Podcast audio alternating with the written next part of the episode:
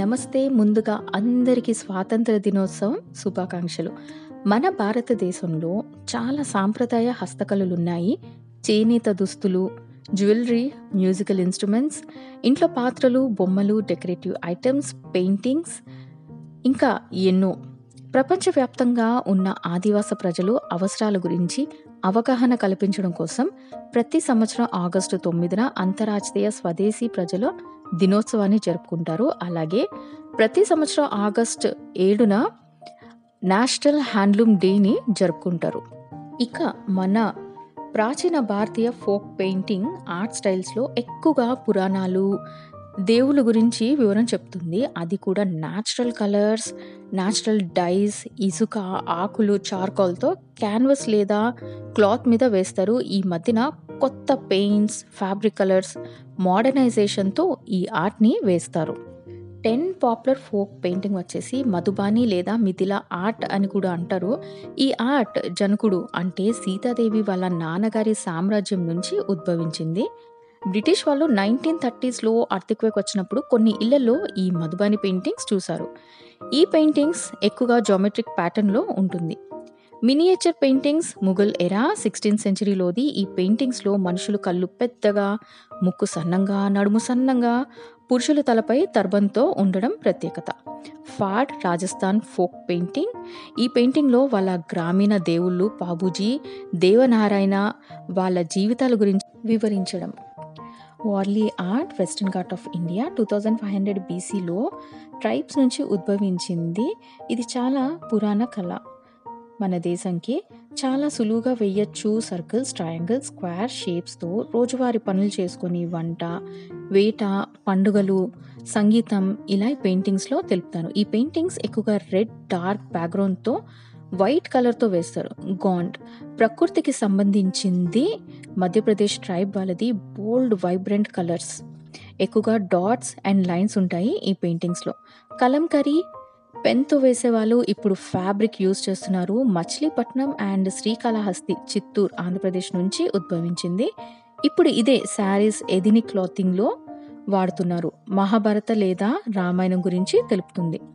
Tanjore Thanjavur sixteen hundred ఎయిటీలో ఉద్భవించింది. ఎక్కువగా మెరిసేవి ఉంటుంది. వుడెన్ ప్లాంక్స్ మీదే ఎక్కువ వేస్తారు.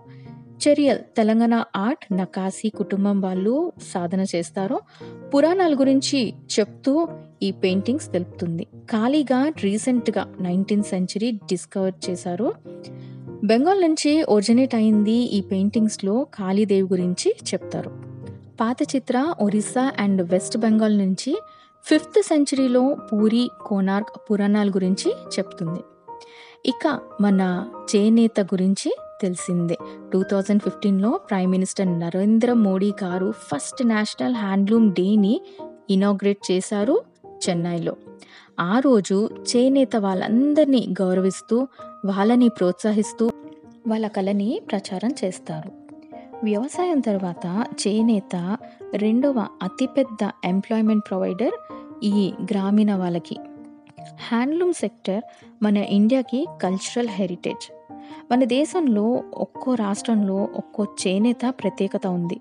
ఆంధ్రప్రదేశ్ వెంకటగిరి కాటన్ జెరిసిల్ ఒడిశాలో ఇక్కత్ శారీస్ గోపాల్పూర్ ఛత్తీస్గఢ్లో tussar silk Kanchipuram Tamil Nadu Banarasi Uttar Pradesh Bengal cotton saris bandhani Gujarat and రాజస్థాన్లో ఉప్పాడ చిన్న ఫిషింగ్ విలేజ్ ఆంధ్రప్రదేశ్లో Kerala cotton Chanderi saris linen saris khadi ఇంకా ఎన్నో దుస్తులు.